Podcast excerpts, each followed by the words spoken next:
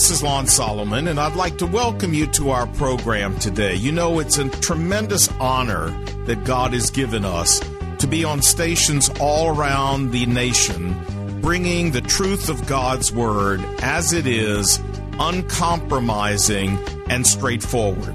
And I'm so glad you've tuned in to listen and be part of that. Thanks again for your support and your generosity that keeps us on the radio. And now, let's get to the Word of God. You know, almost 2,000 years ago, the very first Easter began with an angel saying these words Matthew 28, verse 5.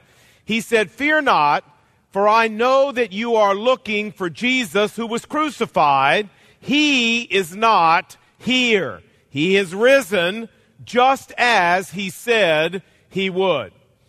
There was an interesting article in Newsweek magazine entitled Rethinking the Resurrection, and here's what Newsweek had to say about it. And I quote Newsweek said, By any measure, the resurrection of Jesus is the most radical of Christian doctrines. Jesus' teaching, his compassion for others, even his martyr's death all find parallels in other religious tradition but of no other historical figure has the claim been persistently made that God raised him from the dead. End of quote. Well, Newsweek is absolutely right. The resurrection of Jesus Christ is the most radical doctrine in all of Christianity, and yet it forms the absolute bedrock of biblical Christianity. So the question we want to talk about this Easter morning is, did the resurrection of Jesus really happen? Did Jesus really rise from the dead the way he said he would? And if so, well, what difference does that make to your life and to my life today? So that's our plan. Let's get going. Did the resurrection of Jesus really happen? Well, remember what the angel said. The angel said, that Jesus is risen just as he said he would do. The point I want you to see is that while Jesus was here on earth, he was constantly telling people that he was going to rise from the dead. Jesus told this, for example, to his enemies in Matthew chapter 12. Then Jesus said to the rabbis, For as Jonah was in the belly of the fish for three days and nights, so I will be in the heart of the earth for three days and three nights. Jesus also told this to his disciples and his friends. Matthew chapter 16, the Bible says, from that time on, Jesus began to explain to his disciples that he must go to Jerusalem, that he must be killed, and on the third day be raised to life again.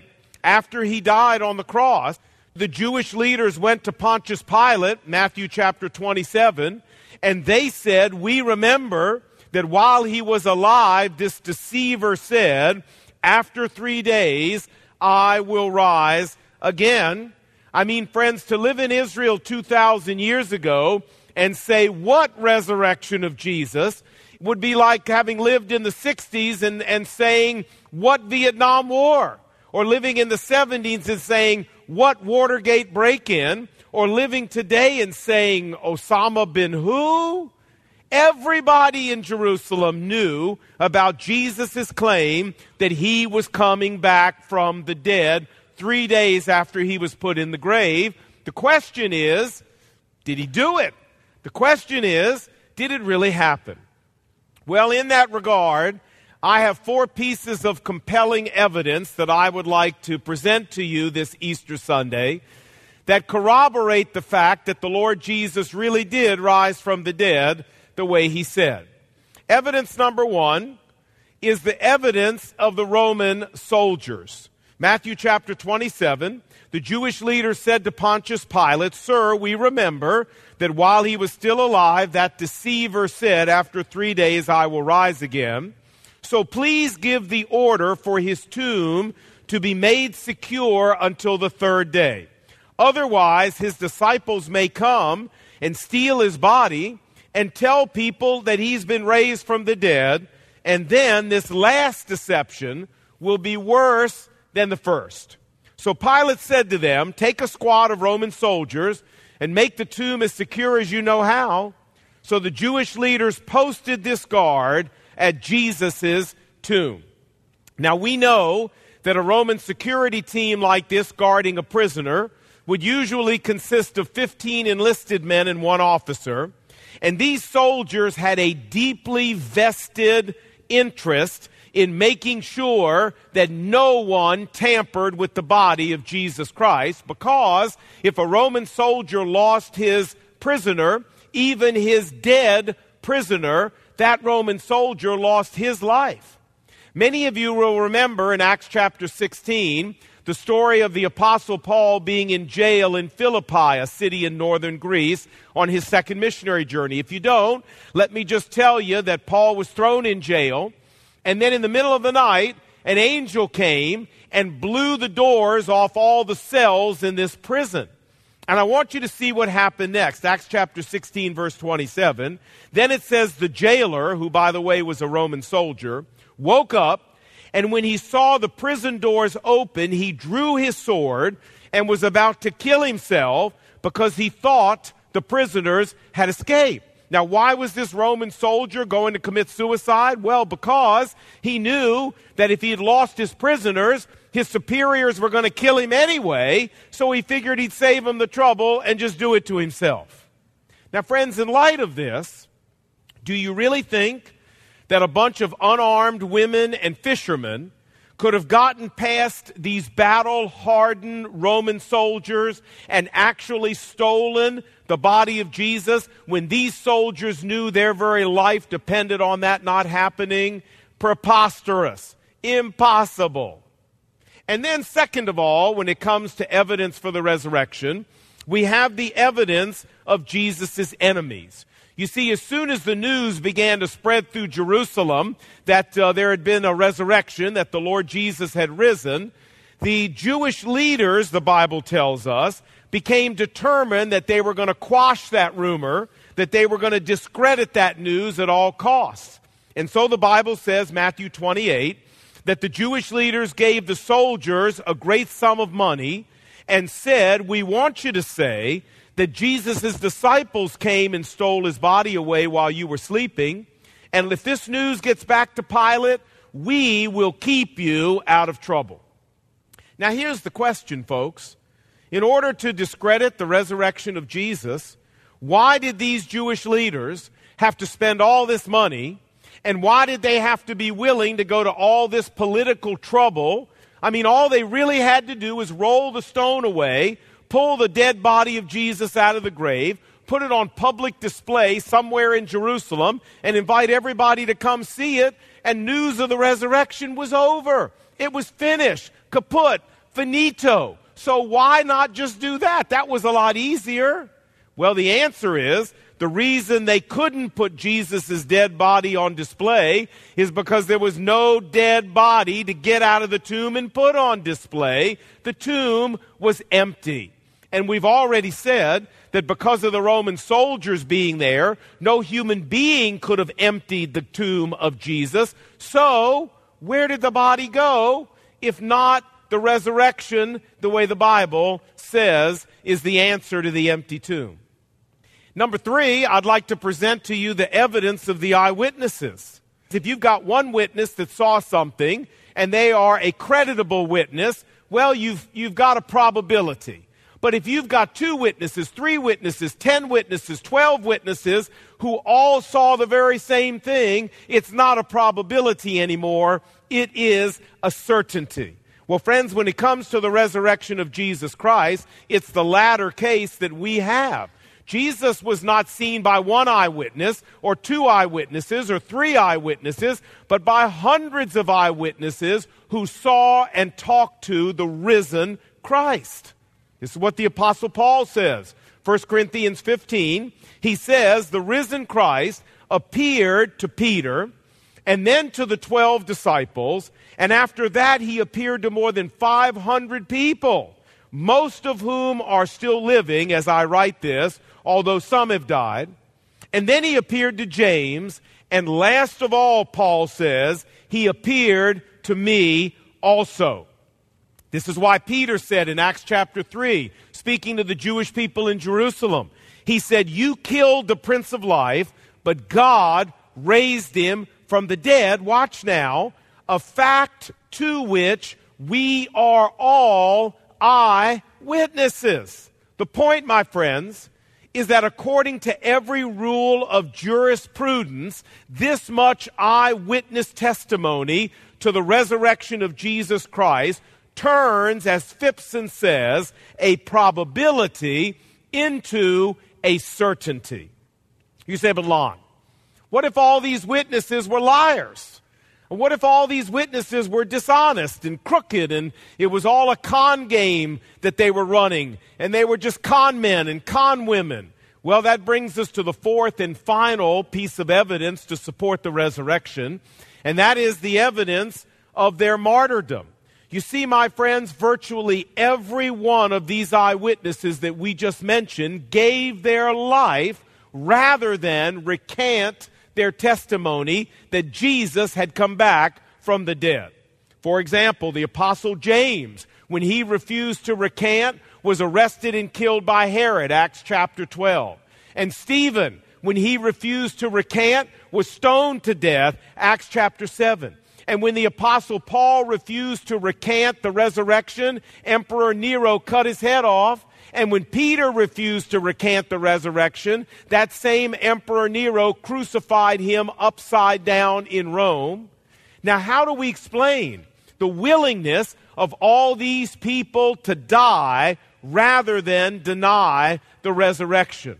Well, it's simple, my friends. They weren't running a con game. Listen, when you're running a con game and the con is up, maybe every person doesn't defect and tell the truth, but some people do. I mean, just watch Law and Order. You understand what I'm saying, right? And yet none of these people did this. You know why? I'll tell you why. It's because these people had seen the risen Christ with their own eyes. These people had talked to the risen Christ and they knew what they had seen and they knew what they had experienced, and they refused to recant something that they knew absolutely was true. So let's summarize. The risen Christ is the sine qua non, the without which nothing of the Christian faith. And the evidence confirming that there is a risen Christ is compelling. Number one, we have the evidence of the Roman soldiers, which makes human tampering with the body of Jesus impossible. Number two, we have the evidence of Jesus' enemies who could have stopped Christianity dead in its tracks by simply producing the dead body of Jesus, but they didn't because they couldn't. Number three, we have the evidence of the eyewitnesses, hundreds of whom saw the risen Christ with their very own eyes and finally, we have the evidence of their martyrdom, the fact that these very same men and women died rather than recant their testimony about the resurrection of Jesus Christ. Now, can I prove to you in a test tube that the resurrection of Jesus Christ happened? No, I can't. But can I give you such a strong preponderance of evidence that even Judge Judy would be convinced? Yes, I can. As a matter of fact, I just did. Now, that's as far as we want to go in our discussion of did the resurrection happen, because now we want to talk about, well, what difference does that make to us? And we do this here at McLean Bible Church by shouting a little phrase. And since some of you may be visiting and I want you to participate, let's show them, Cheryl, what our little phrase is, shall we? All right, there it is on the screen. So what? So are we ready? This is Easter Sunday now. Are we ready? All right, here we go. And I want to hear all of you folks on the internet campus and all you folks at Loudoun and everybody in the Edge and the community. Here we go. Ready? One, two, three. So oh, that was good. You say, all right, Lon, so what? Say, the resurrection. Let's, it, okay, so it's true. So what difference does that make to my life here today in the 21st century? Well, we're going to talk about that because, friends, if the resurrection really did happen, the implications of that for your life and my life are enormous. They're huge. Listen, if the resurrection is true, it means that Jesus really is Jehovah God in the flesh, exactly the way he claimed to be. If the resurrection is true, it means that there really is an afterlife and that heaven and hell really do exist exactly like Jesus said they do. And if the resurrection is true, then finally it means that the plan of salvation that Jesus offers us that enables us to escape hell and get into heaven, that it is really the one and only plan that works exactly the way Jesus declared it to be. And I want to talk to you about the plan of salvation that the Lord Jesus Christ offers to us in the little bit of time I have left. And let me begin by saying that we need to understand that every other plan of salvation offered to us by every other so called Savior, whether it's Buddha or Confucius or Muhammad or Rabbi Schneerson or Joseph Smith or L. Ron Hubbard or, or any, you know, secular philosopher, it doesn't matter. We need to understand that all of these plans are based on human effort and human works and human performance of one kind or another.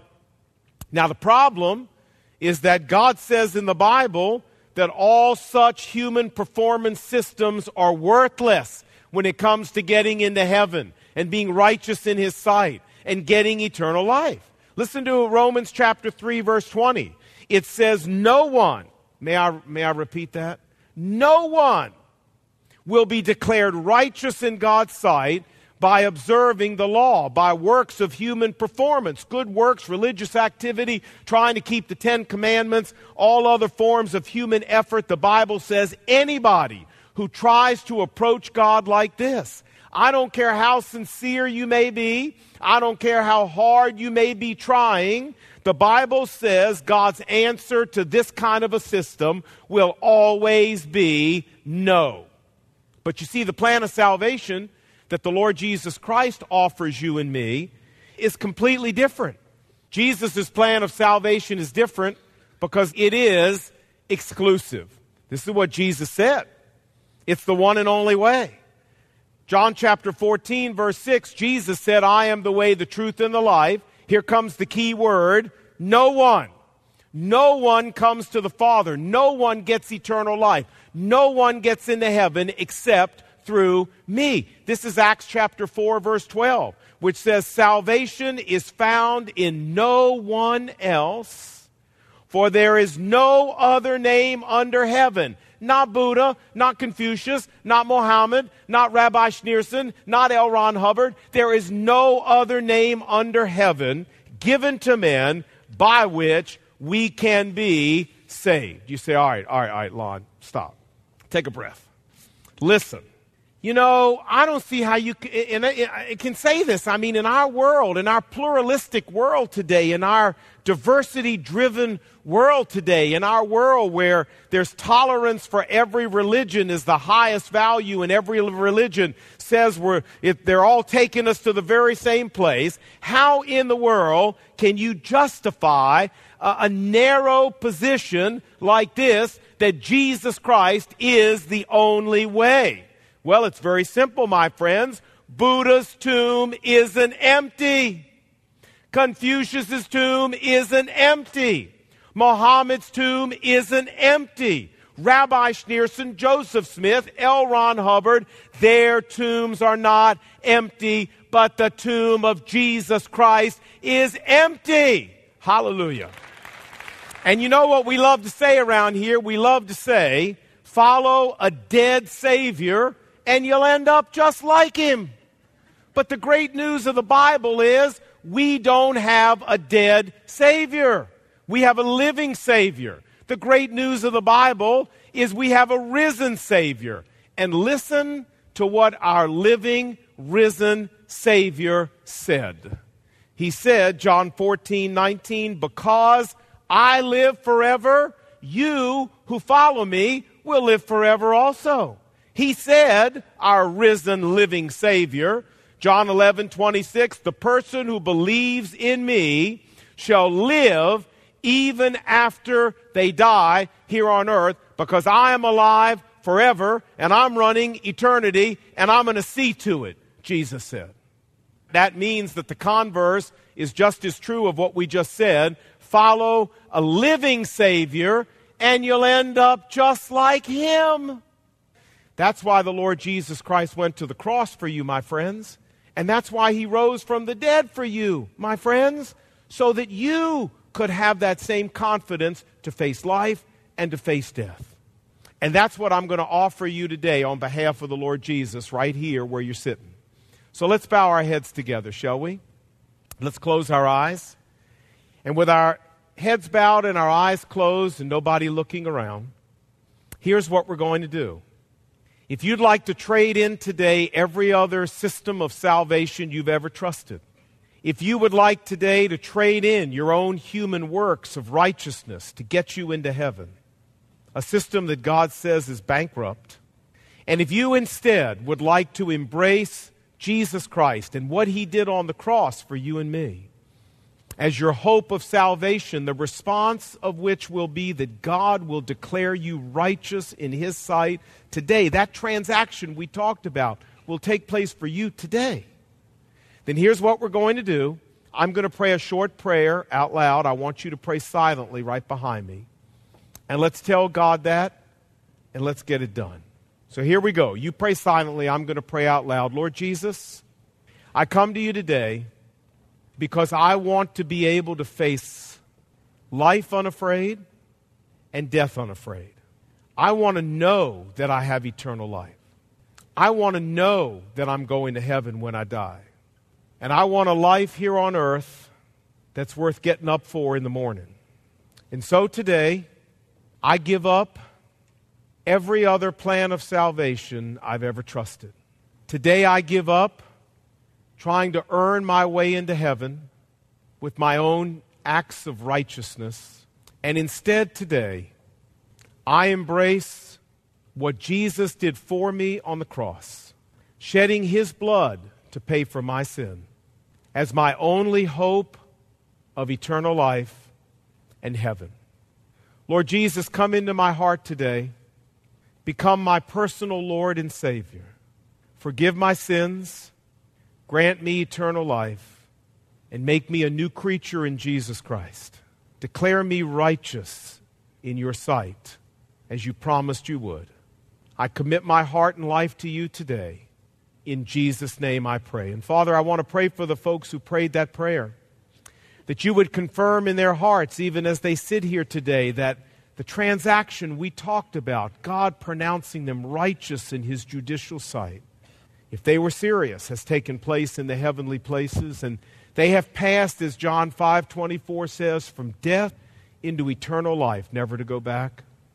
And for the rest of us here who've already done that, I pray, Lord, that you would remind us today that because the tomb is empty, there is always something right going on every day.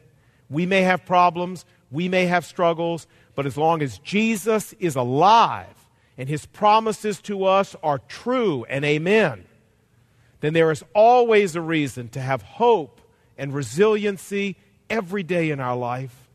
This is the legacy of the empty tomb for us. And so, Lord, encourage our hearts this Easter season with your resurrection. And may it be the dominant feature of our life every day that brings hope and resiliency to our everyday existence. Thank you, Lord Jesus, for rising from the dead. We look forward to meeting you eyeball to eyeball one day because you have guaranteed it as our living, risen Christ. And we pray these things in Jesus' name. And what did God's people say? Amen.